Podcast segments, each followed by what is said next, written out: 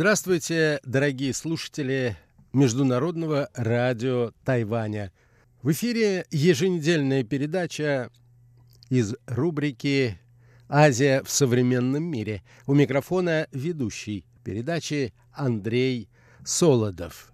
Ситуация, складывающаяся в Ливии, привлекает постоянное внимание международных средств массовой информации.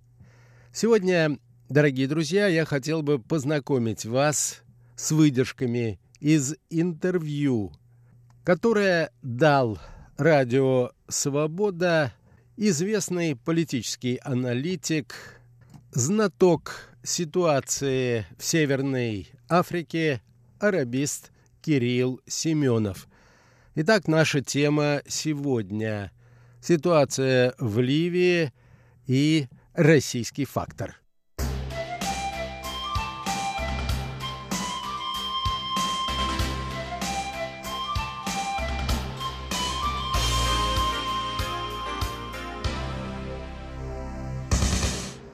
Однако, прежде всего, мне хотелось бы начать с политической ситуации в этом государстве. После свержения в 2011 году режима Муаммара Каддафи в Ливии началась война между самыми разнообразными политическими силами, которые до этого в период борьбы против Муаммара Каддафи выступали единым фронтом. В настоящее время в Ливии царит как минимум двоевластие, отмечают эксперты. Основные стороны конфликта, противостоящие друг другу при поддержке различных временных союзников в нынешнем 2018 году, это Прежде всего, Палата представителей Ливии или Меджлис, ранее признанный многими государствами парламент, который был избран в 2014 году и известный также как правительство в Табруке. Он контролирует обширное пространство востока, юга и центра страны. Именно его поддерживает нынешняя национальная армия Ливии во главе с самым известным и влиятельным в настоящее время военным и политическим деятелем страны фельдмаршалом Халифой Хафтаром. Вторая структура власти представлена правительством национального единства, которое базируется в столице государства Триполи. Его возглавляет президентский совет, которым руководит премьер-министр Фаиз Сарадж. Этот орган власти был создан в 2016 году при поддержке Совета безопасности ООН. Помимо этого, в Ливии действует неисчислимое количество других средних и малых группировок и объединений, из которых самые крупные – это бригады Мисураты, зинтанские бригады, ну и, конечно, террористы из исламского государства, которые проникли в страну примерно в 2014 году и выступают в борьбе за Ливию самостоятельно.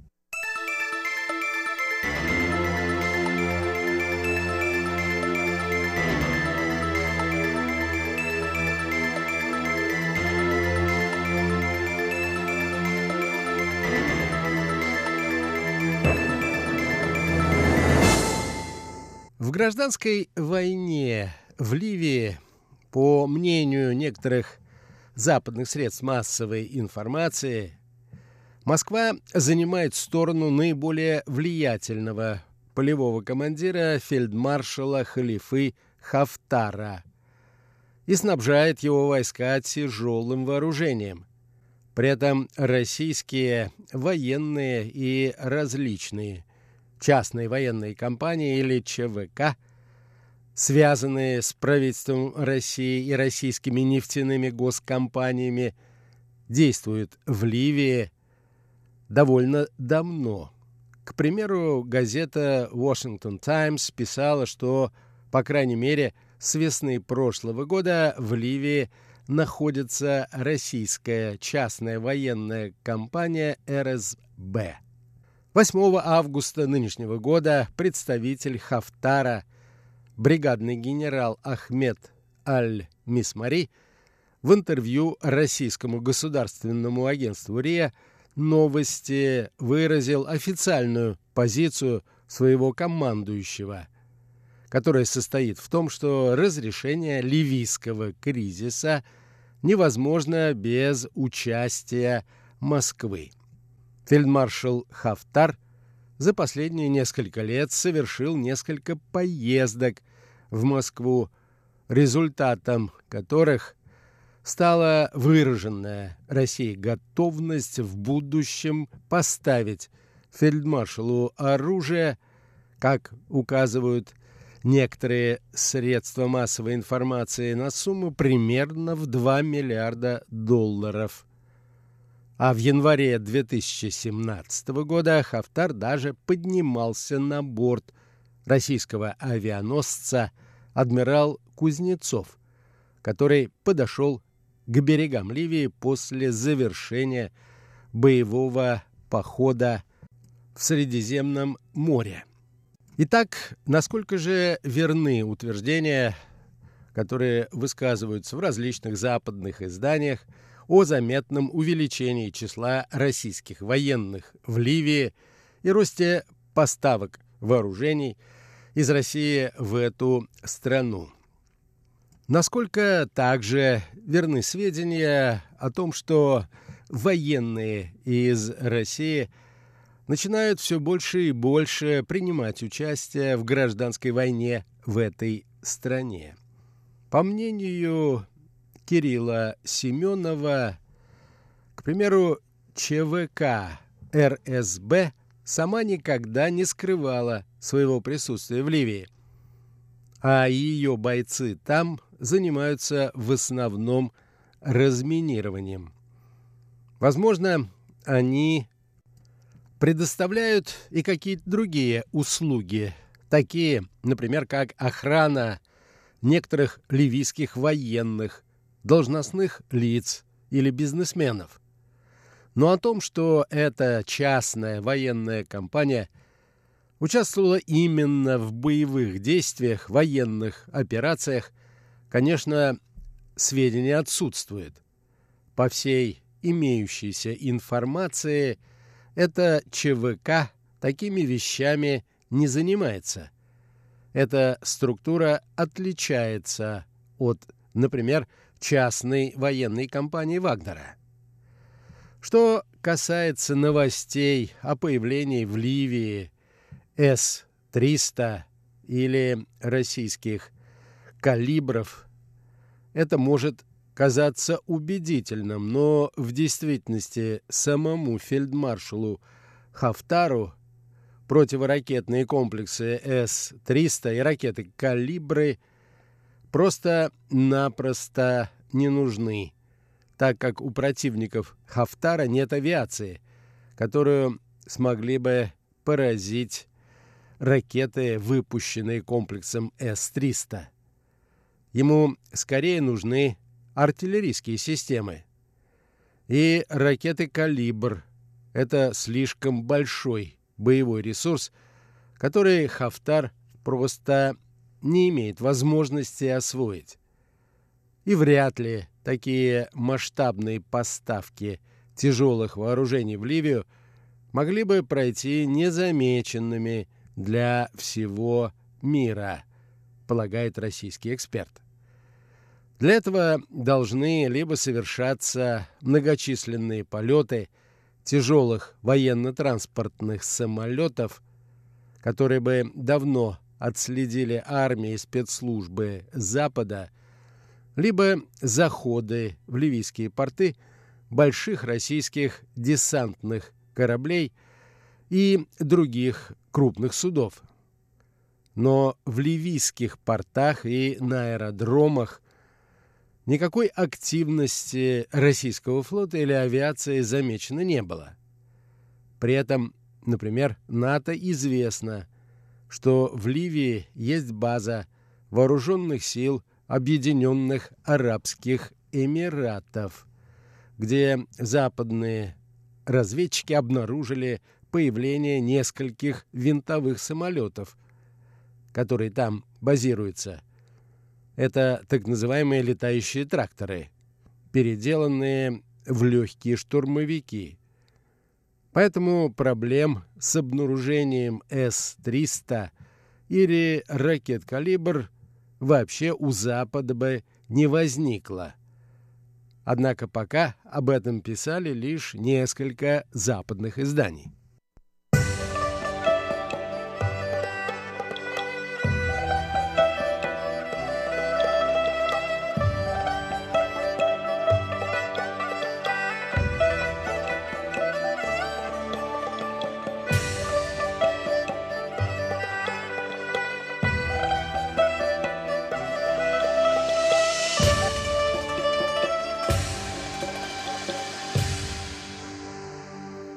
Связи со сказанным возникает и следующий вопрос. А какую же сторону в гражданской войне Ливии в большей степени поддерживает Москва? По мнению эксперта, Кремль пока пытается быть равноудаленным и от Табрука, и от Триполи.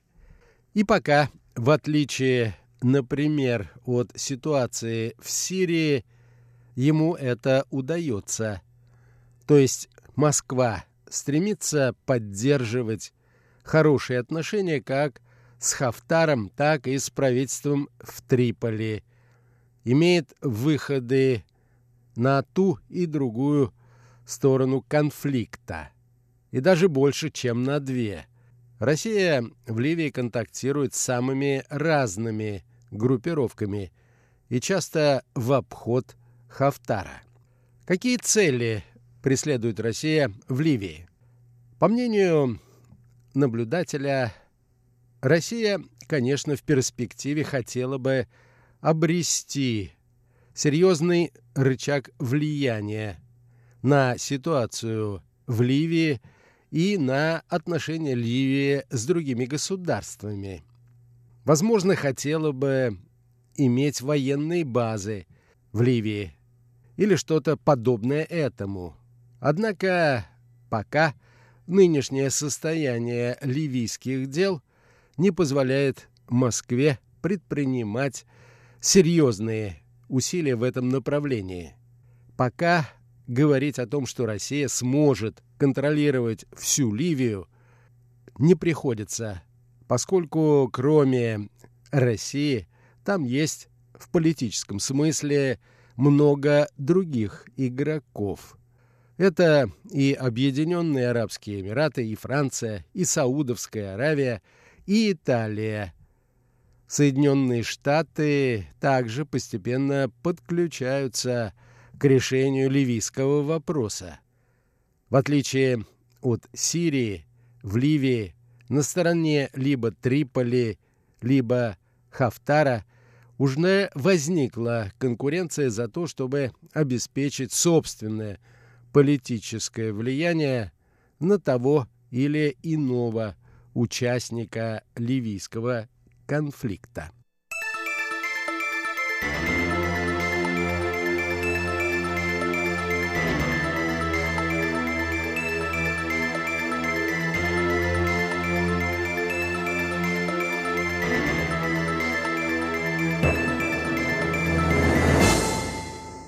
Одновременно политическая борьба за Ливию имеет и очевидный экономический аспект, поскольку происходит борьба за контракты, связанные с добычей и экспортом ливийской нефти.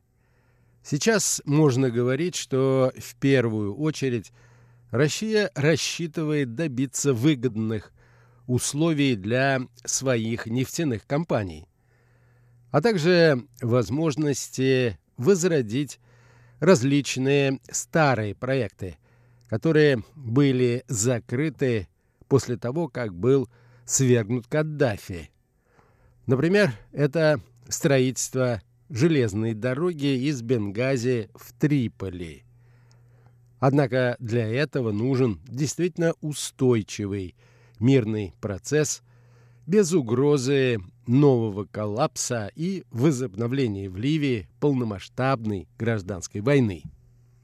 По этой причине, отметил эксперт, Москва не будет, скорее всего, идти на большие риски, заключая договоры с Хафтаром, который на самом деле пока остается абсолютно нелегитимной фигурой является не более как полевым командиром, таким же, как и множество других. Просто его группировка больше возможностей всех остальных. Соответственно, России нужно вначале решить проблему мирного процесса, чтобы затем можно было иметь дело с какой-то легитимной, единой властной структурой. На этом, дорогие друзья, позвольте мне завершить очередную передачу из рубрики «Азия в современном мире». Передачу подготовил и провел Андрей Солодов. Всего вам доброго, будьте здоровы, берегите себя – и до новых встреч на волнах нашей радиостанции.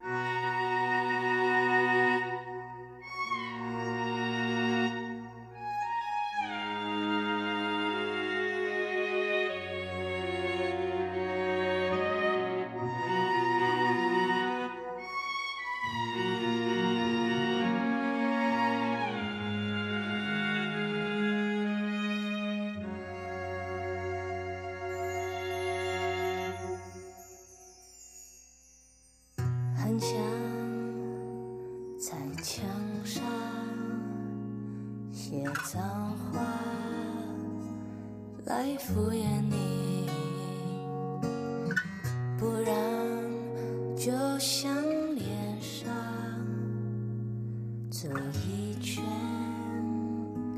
来停止这混乱，我们翻来又覆去，我也走不太进去，你那无坚不摧过去的围墙，就算我能看得穿，就算透明像月光，回忆游来游。上太困难，弄得这么干，颜色的璀璨，曾经的遗憾，我不敢去。